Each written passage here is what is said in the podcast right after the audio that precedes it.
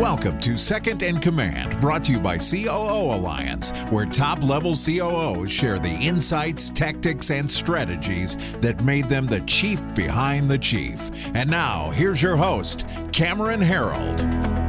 Clinton Senkow, the co-founder and COO for Influencive. I'm looking forward to learning a little bit more about you and the business and how you, got involved with Influencive and as a co-founder and also COO, how you work kind of as the chief behind the chief. So why don't you maybe tell us how you guys started the business, what it is you do day to day, and then also give us some of your background maybe as to how you got the skills to be able to run a company and work behind or with a CEO. Yeah, no, that's great. No, thanks a lot for having me on. So, I guess the best way to start and just kind of give a little bit of the background, for the listeners in terms of how Influencive was started. So our founder, CEO, my partner, Brian D. Evans, and he was actually someone that's done a lot of really great things in business. And he was an Inc. 500 entrepreneur in 2015. He had the 25th fastest growing marketing and advertising company in the US. And he's worked on a lot of really great projects. And he was someone that kind of always behind the scenes. He never really, got out, kind of was in front of, the whole personal branding thing and never really did all these great things behind the scenes. So what he was doing is he was kind of like at this point, in his business and professional career where he was ready to kind of step outside the box a little bit. And he, at one point it's funny, coming from someone like Brian that I've known so well and got to know a lot over the past few years is he was someone that has all this great knowledge, all this great experience, but he just kind of wanted to keep it inside of him. And he didn't think anyone really wanted to know what he had to say or, the experiences that he had and the wisdom that he has. So he actually bought the domain Influencive, like now it's probably like 7 years ago. I actually didn't do anything with it. It was around, the way that we like to say it is give or take 2.5 years ago, around January 2016 is basically when Brian focused fully on Influencive and building it into what it is today is he basically started it as a personal blog. It was basically a site to, share his wisdom, share his experience through entrepreneurship, through building and growing and selling businesses. And okay. As he started to kind of take that to the next level, he started to see that, started to get a following, started to focus on his personal brand and kind of one thing led to another. And when I kind of joined the picture it was a few months into him kind of focusing on Influencive, and he approached me and we were working on a few different projects at the time. And he asked me to come be a writer for the platform. And at this time I was writing for all these other different websites and whatnot. So I said, sure, I'll come write for you. And so I came and wrote on the site. And after about 2 articles, I saw the potential in the brand. I loved the name. I loved the message, the vision, everything that we really had for the business. And I also just really started to see who Brian was. And I got to know him really well. And I knew there was a lot that I could learn from him and everything that he's done with business so far. So that's where I knew with his skill set and the skills that I could bring to the table that, we could really, take this to the next level. And so basically from there, obviously with the help of many, many contributors over the past few years, we've been able to take, Influencive from a few thousand readers per month to a couple million readers per month and page views on the site per month to, no social media following to, I don't know where we're at right now currently, but we're probably around 1.2, 1.3 million social followers across Facebook and Instagram and YouTube and Twitter and so on. So, and we're proud to say that we have, contributors basically all around the world, over 400 that contribute content to us, on a regular basis, whether it's daily, monthly, weekly, whatever is kind of good for them. So I just kind of joined the picture a couple months in. And in terms of, I guess, the other part to your question is kind of like my day-to-day ranges from a lot of different things, obviously from everything from contributors and writers to the platform that are needing help with, different articles or changing of bios or pictures or people wanting to write for us. So I have new contributors that are coming to us.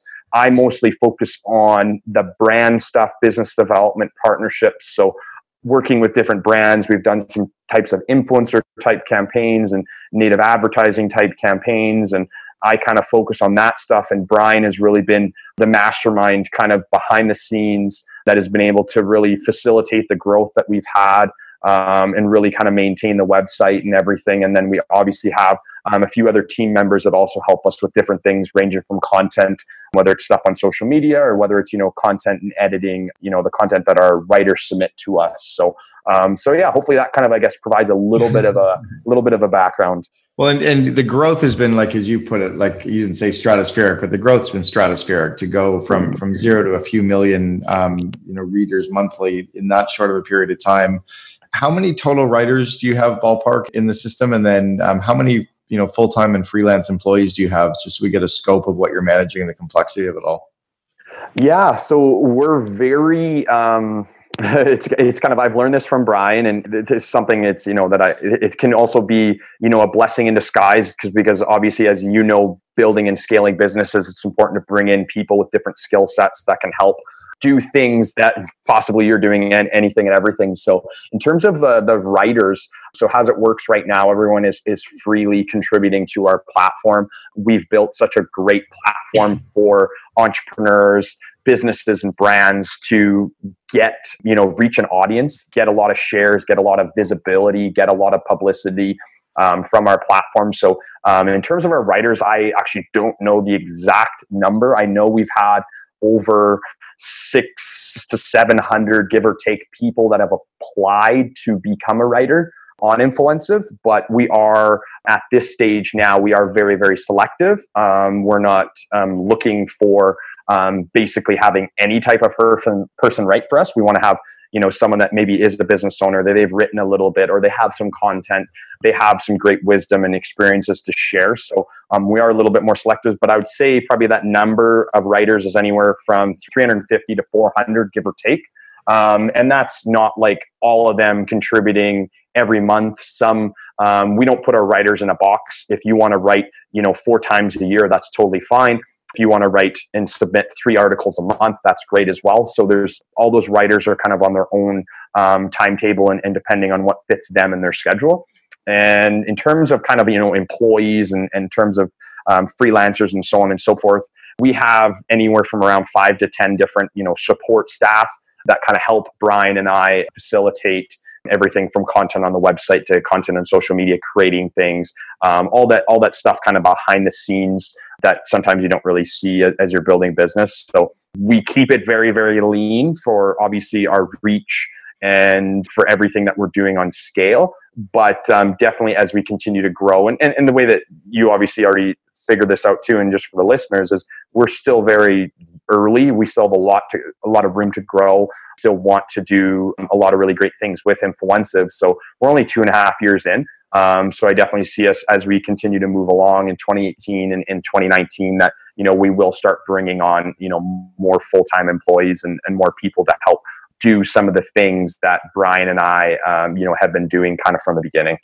Well, and you've got a ton of complexity though, even with that many writers and a small team, there's a ton of complexity. It's kind of like herding cats, I would imagine. So what kind of technology tools and systems do you use to be able to not control, but to be able to manage the complexity and manage the people and manage all the moving parts? What are some of your hacks or tools that you're using?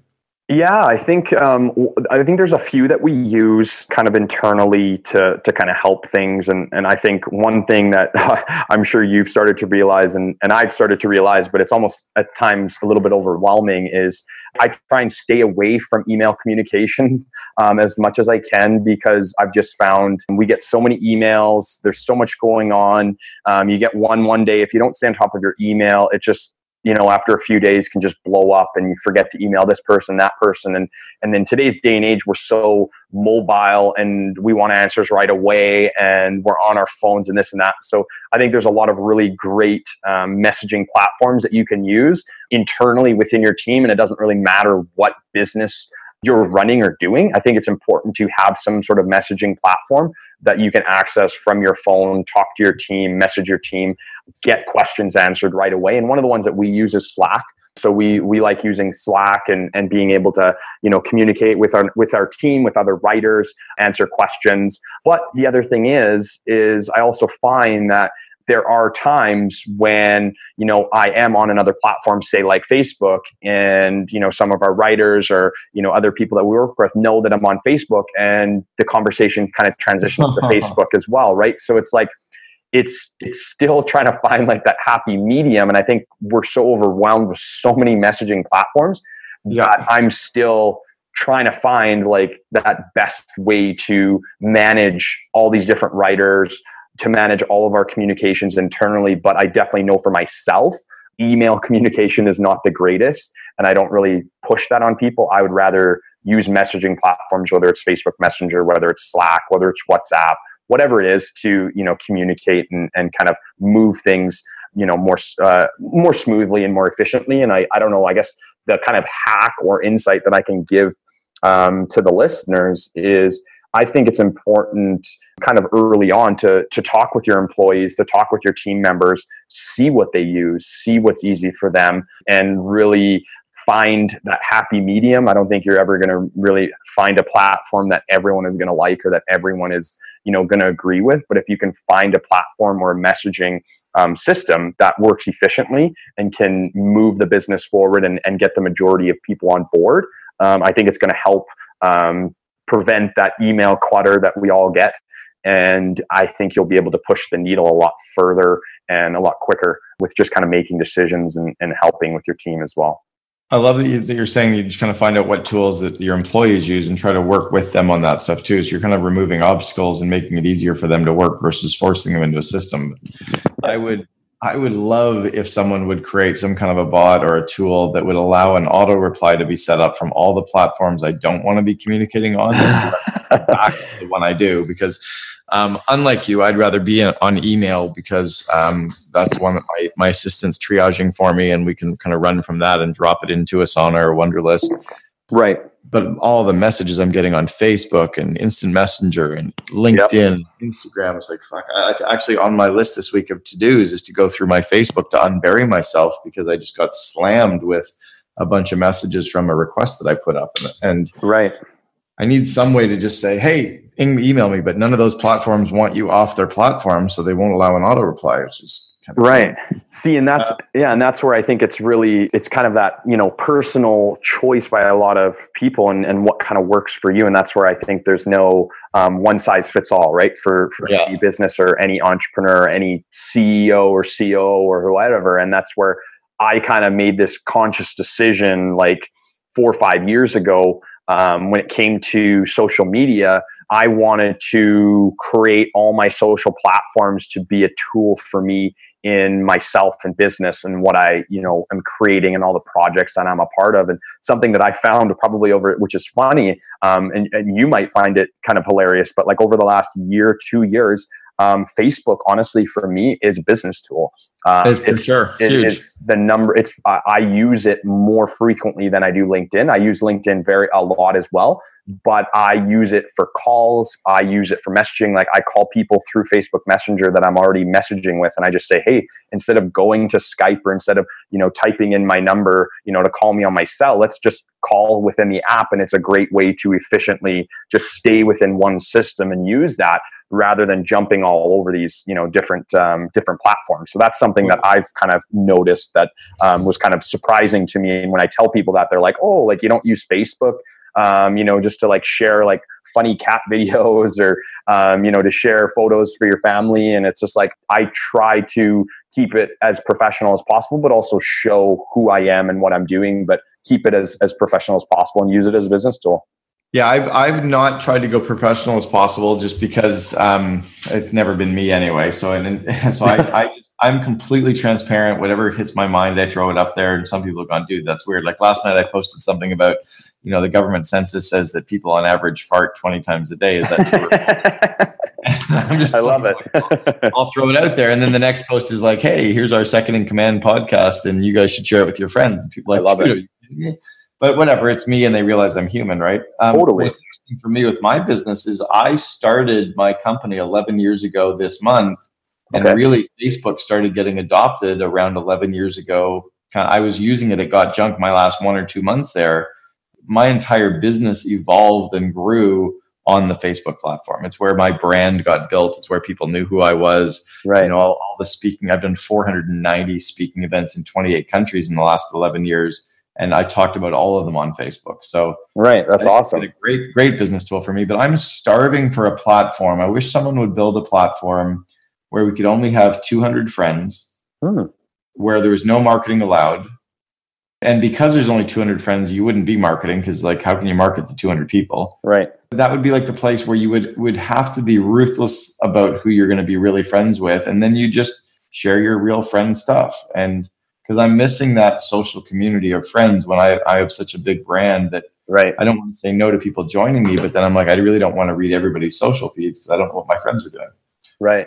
No, that's actually a really cool way to think of it. And because I think, you know, obviously something that I'm sure you've done, you know, in your career with the levels of success that you've reached, and something that I've, you know, consciously done over the last few years too, is, you know, it's not, to me, it's not about the number of followers or the, how big my community is. It's the quality that is the number one thing to me. And when it comes to that, is really just the people that you choose to surround yourself with. And, you know, I'd rather have, you know, 3 to 5 really close friends that I can call on at any time to help with something or get their insight or get their business advice, you know, rather than having hundreds or thousands of people that I don't even really know, or that are just following me, or that I, you know, went to high school with or whatever. So I think that's a really cool way to think of it, as a social platform where you only have you have a set number, and the set number is really, really low, because I think it's really, really important, kind of, as you move along in life and business, that you need to surround yourself with the right people and to reach those different levels of success. And it's always someone that I'm trying to hang out with, people that, you know, make me feel better, that make me want to keep moving forward, that make me want to hit the other, you know, stepping stone in my career, that are at different levels of success that I can help, or they can help me. And I think there's a lot of kind of, you know, junk out there, I guess you could say, in terms of people that, you know, you might be connected with that you don't really have a relationship with anymore. Yeah. And I've got two groups. I've got the business associates that I want to have deep business relationships with. And, you know, I'm managing those through Contactually. And every day my assistant drops me a note and says, is there anybody that you spoke with today or worked with today that we want to add to that list so you can stay in touch with them? Right. But then I need the platform to say, no, Cameron can't accept you as a friend because we're only allowing 200. So the platform's the bad person. Right now on Instagram, I only follow about 30 or 40 friends on Instagram, but I have a whole bunch of other people following me, and I almost want to block a bunch of people, but then it feels rude. So I kind of need the platform to block them for me somehow. I don't know. Yeah. So tell me about the relationship between you and Brian. How do you, and you're remote, where's Brian based out of?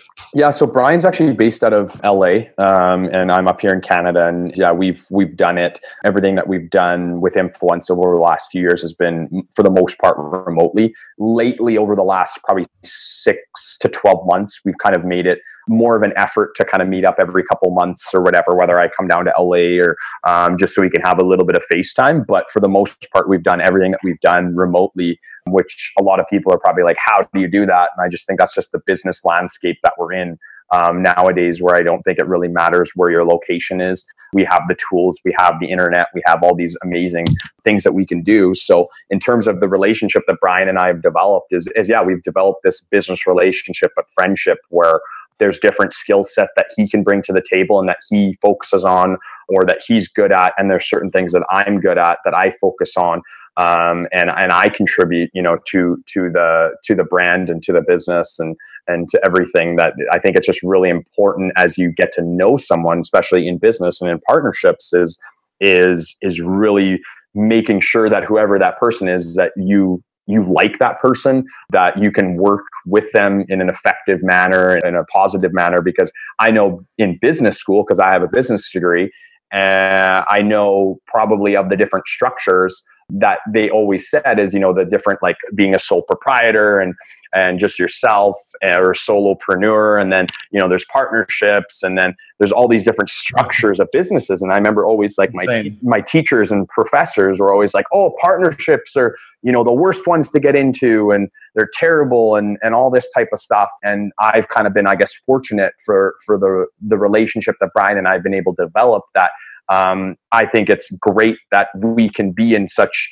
like, be synchronized, I guess, with each other, that it's an asset, because there's two of us that are building the brand, that are building our skill sets, rather than just one of us, because I don't think either one of us could have brought the brand to the scale that we're at right now. So I think it's really great to just find that partnership. And if you find that business relationship and partnership with someone, I think it's really important to kind of, you know, keep working at it and keep getting better at it and, you know, using that to your advantage, because I think a lot of people see it as a negative joining a partnership or joining forces with somebody else. And, you know, maybe it doesn't go as well, or you hear a horror story or whatever, but I'm definitely excited to just be involved with Brian. And we've just built this relationship with each other where it's based on trust. It's based on results. It's a really great relationship that we have.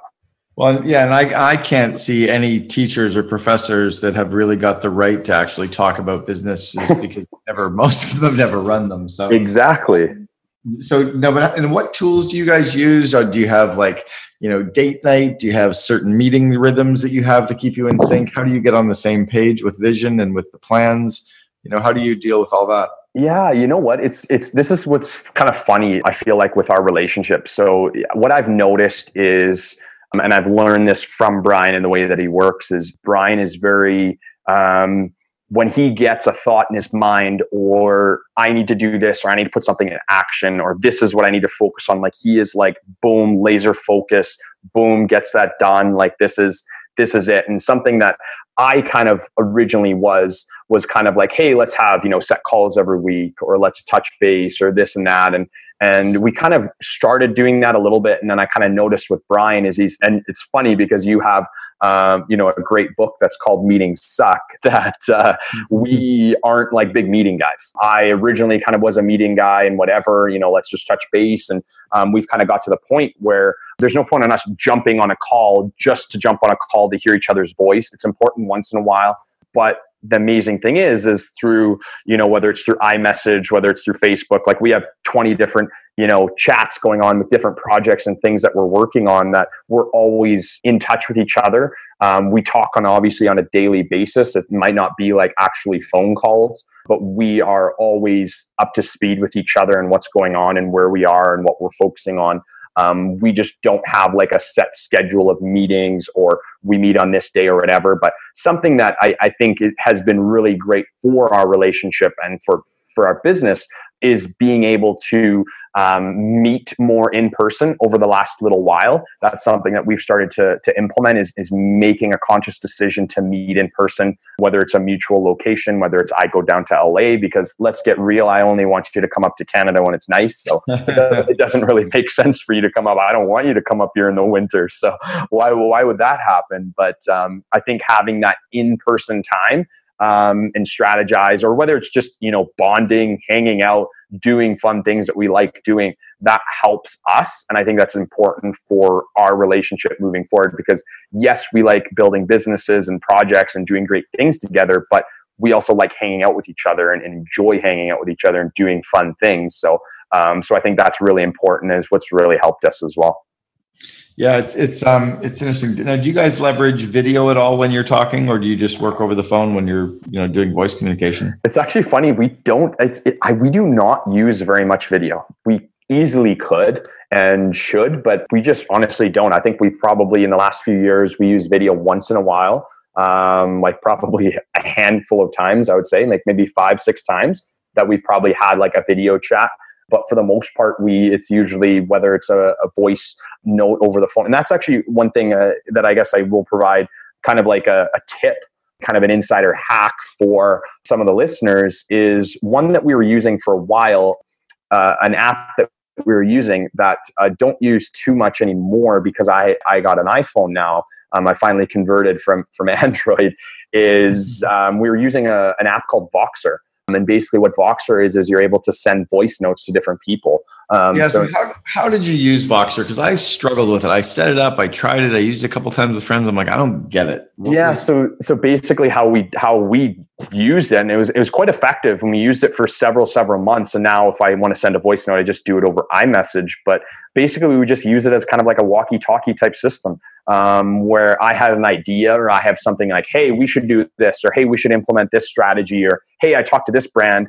Rather than typing out an email or a message, I would just press the button and record my voice talking, and I would send that and then do a 30-second voice note. So that way you can actually hear my voice, you can hear what I'm saying, and he can do the same thing, and you can like kind of like those posts from people. So like there's like a little heart button on when you receive. So it's like, hey, if someone hearts it, you know, hey, like I like that, or that's great, or I heard it. You can see when people have read your or listened to your messages, too. And then they can reply back right away too. So it was a really great way to like, instead of, hey, let's jump on a, you know, call and actually phone each other. It's like, I could be sending little 30-second or, you know, a minute long voice message to someone, no matter where they are, kind of in a quick and efficient manner. So it's just kind of another way, I guess, of communicating with each other. But I think it's definitely something that's been effective because that way you actually get to, you know, hear the person's voice rather than just reading a message, because some things, you know, can be misread or miscommunicated. So that's kind of how we used it. How about staying on the same page with vision? I mean, are you guys true co-owners of the company, or is Brian kind of the CEO, your COO? What's the who controls or who sets the vision? And if it's both of you, how do you set it? Yeah, so in terms of us, we're both we both are partners, Influencive, and we definitely make decisions together on the vision of the company and where we're going. And honestly, it's not really hard for us because we both have very similar visions for Influencive. We aren't conflicted in our choices. But when I say that, I think it's actually important for business, and especially in partnerships or whatever type of business it is, to have some sort of kind of pushback or some sort of ideas that maybe someone, maybe like, for example, Brian says something, I'm like, maybe we should do it this way, or have you thought about doing it this way? I think it's important to have a little bit of pushback from partners, owners of a company, whatever it is, because I think that kind of creates a better culture, that creates a more cohesive vision. And I think that's healthy for business. I think if you just agree with whoever it is you're running a business with all the time, I don't think you're building your business the best way that it could be, and you're not really challenging yourself or you're challenging the business. So in terms of us, we're always working together. We have different ideas. We give each other ideas when we can. And we're always looking to just advance the brand to the next level and always just kind of keep that cohesive vision that we both have of creating a brand that, you know, helps inspire, helps educate people around business, around entrepreneurship, and all those great things. That's cool. So one of the things I always work on is kind of growing my skill set. You know, I'm invested in 4 different mastermind groups that I'm a part of, and I get coaching. I've got an accountability partner, and that was really the whole impetus for even starting what we call the COO Alliance, which is the only network of its kind in the world for the second in command. Where do you get your skill development to stay not relevant, but to stay ahead of the curve? You know, in growing companies the way we grow them, and then also, you know, as your company scales and gets more complex, where are you working to increase your skill set? Yeah, I love that question. Honestly, I think I've developed this mindset, and I think you probably have this similar mindset, that I always have more to learn. I always can get better at anything, and I always want to continue to have that attitude. I always want to be someone that always is willing to learn. I don't want to get stagnant. I don't want to say that I'm good enough. I don't want to, you know, reach that plateau. So I'm always looking for things. I'm reading nonstop, whether it's books, whether it's articles, whether it's social media posts, whatever it is. I consume a lot of content. I create content as well. I'm a firm believer in also having those in-person connections. So I love going to different events. I haven't been a part of a mastermind yet. It is something that I'm very interested in kind of moving forward, is being a part of one or finding the right fit for myself.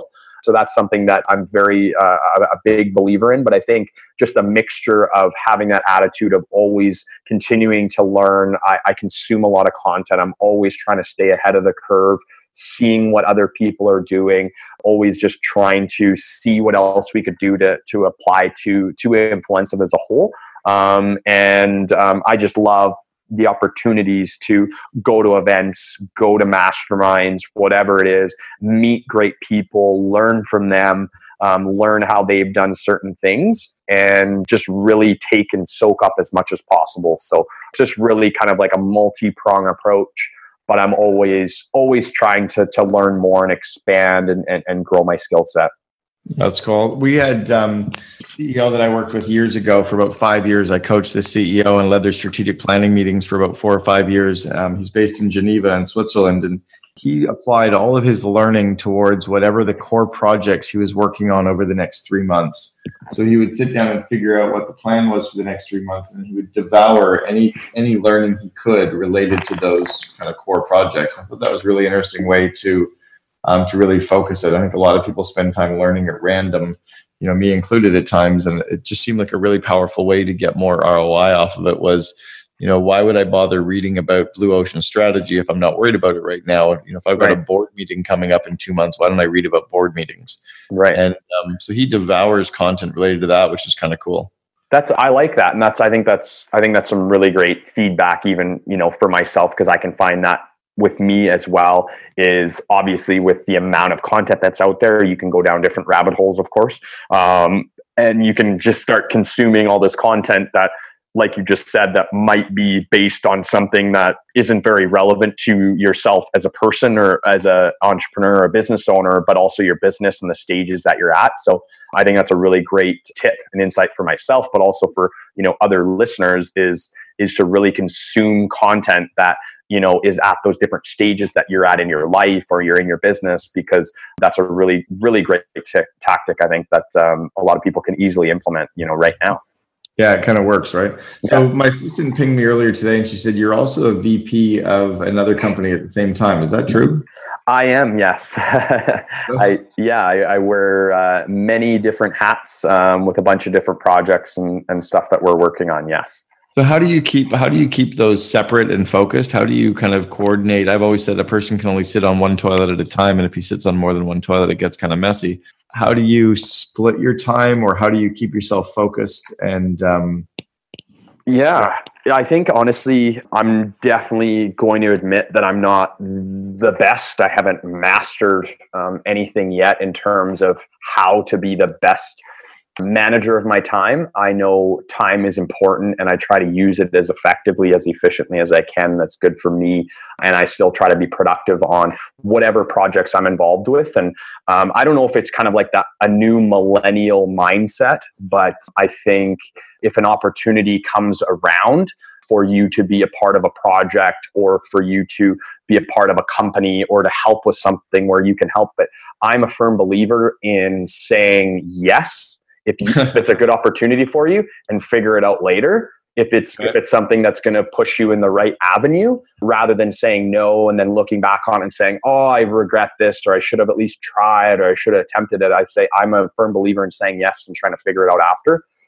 So in terms of, you know, how I structure my days and times, I've started to recently, over the last few weeks, try to structure my days and times of the day for different projects that I'm involved with. So spending 2 hours here on Influencive stuff, or, you know, spending 3 hours on the other project, which is ShipChain, doing different things, but also with the other reason too, where I'm involved with two projects, you know, at the same time is they complement each other. It's not like I'm doing, you know, one thing over here and another thing over here, and they're totally unrelated. It's not. We have a platform that reaches millions of people that we've built a community around, and we've built, you know, a great community of fans that enjoy our content, enjoy our everything. And we have a section on blockchain technology, and it's something that we're firm believers in.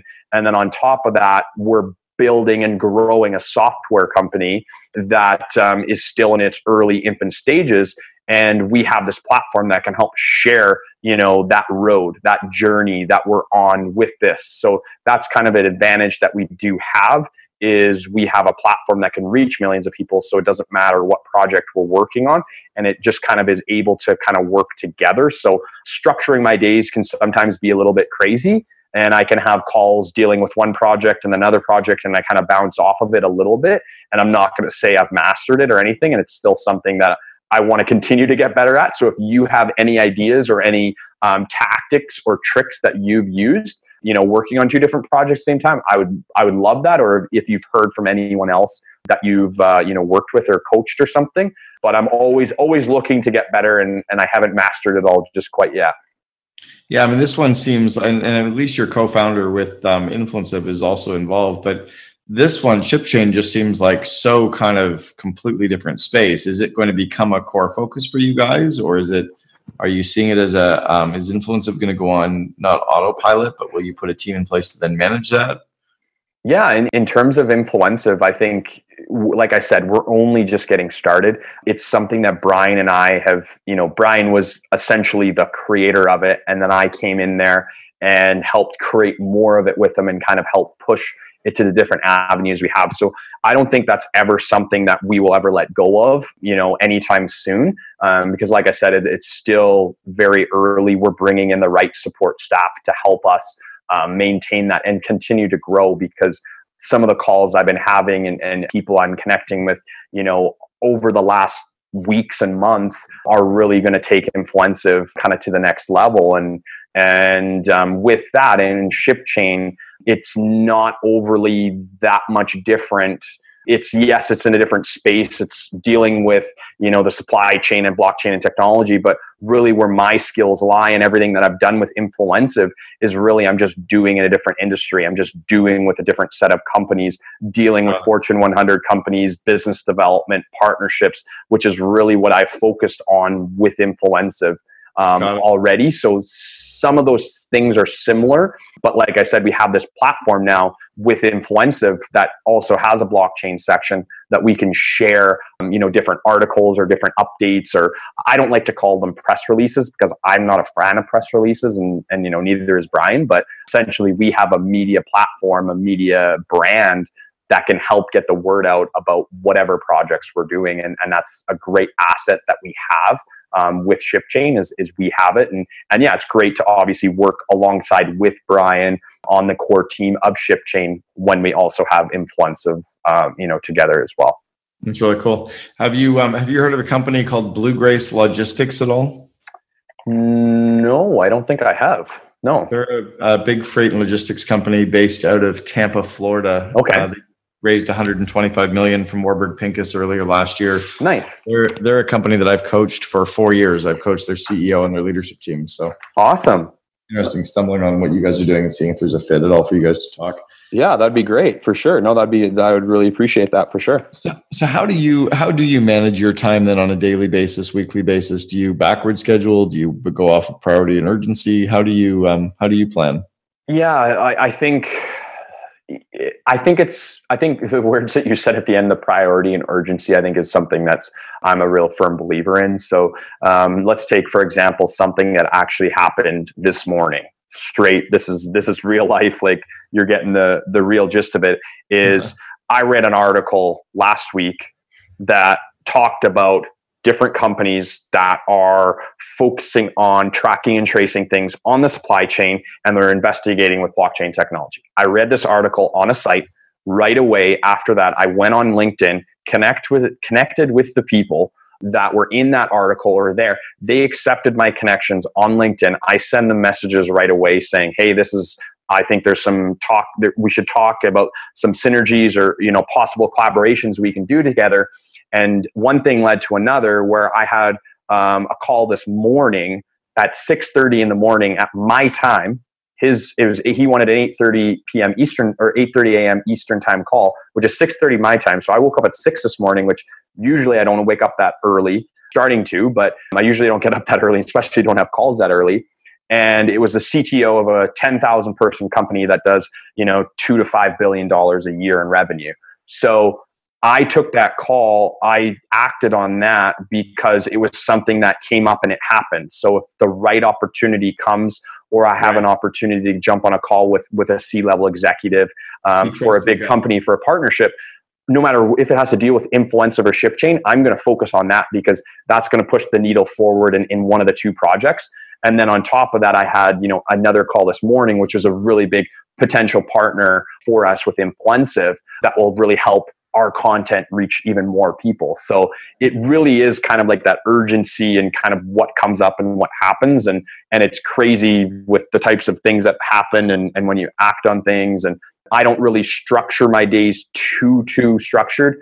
Besides, I like to also take some time in the morning to kind of have some me time. I like to read, so I don't like to, jump directly into work right in the morning. I kind of check updates here and there. I'll check my emails. I have 3 different emails.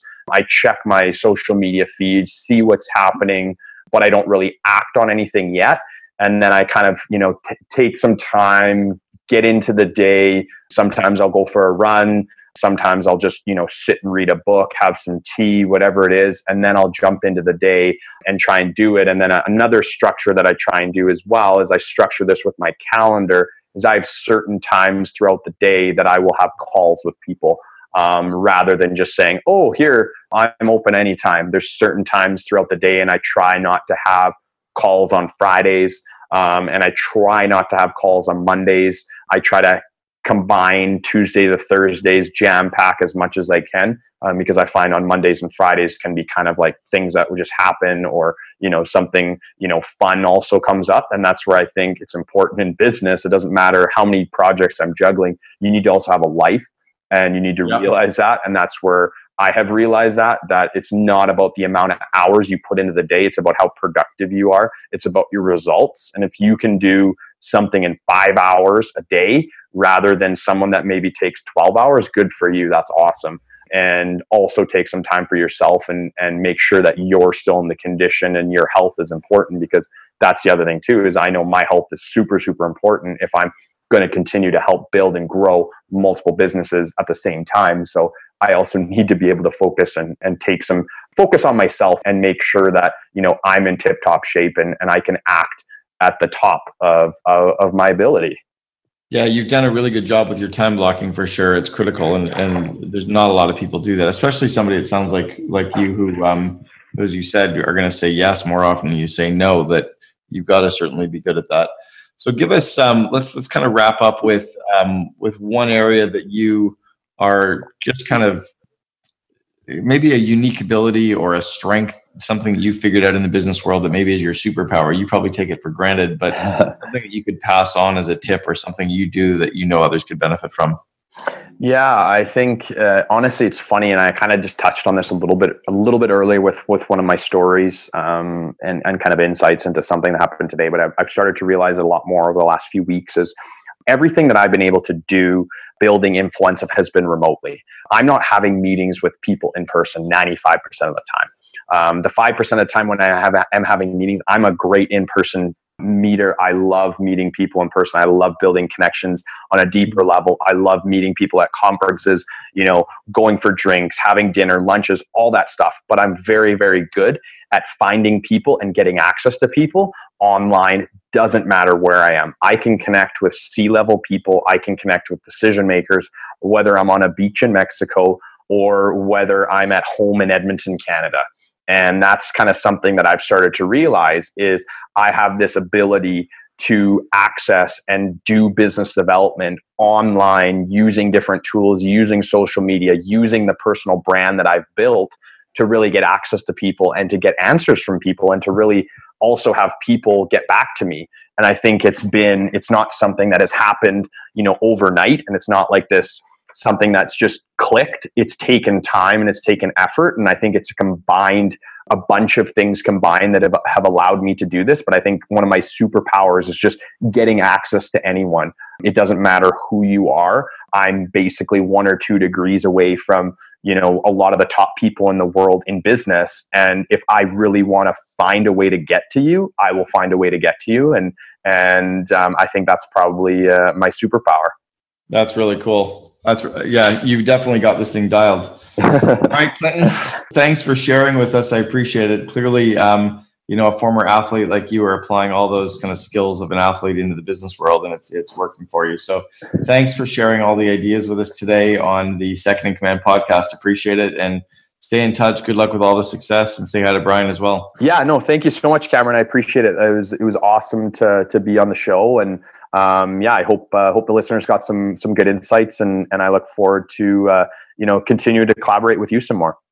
Perfect. Thanks, buddy. Appreciate it. You bet. Take care.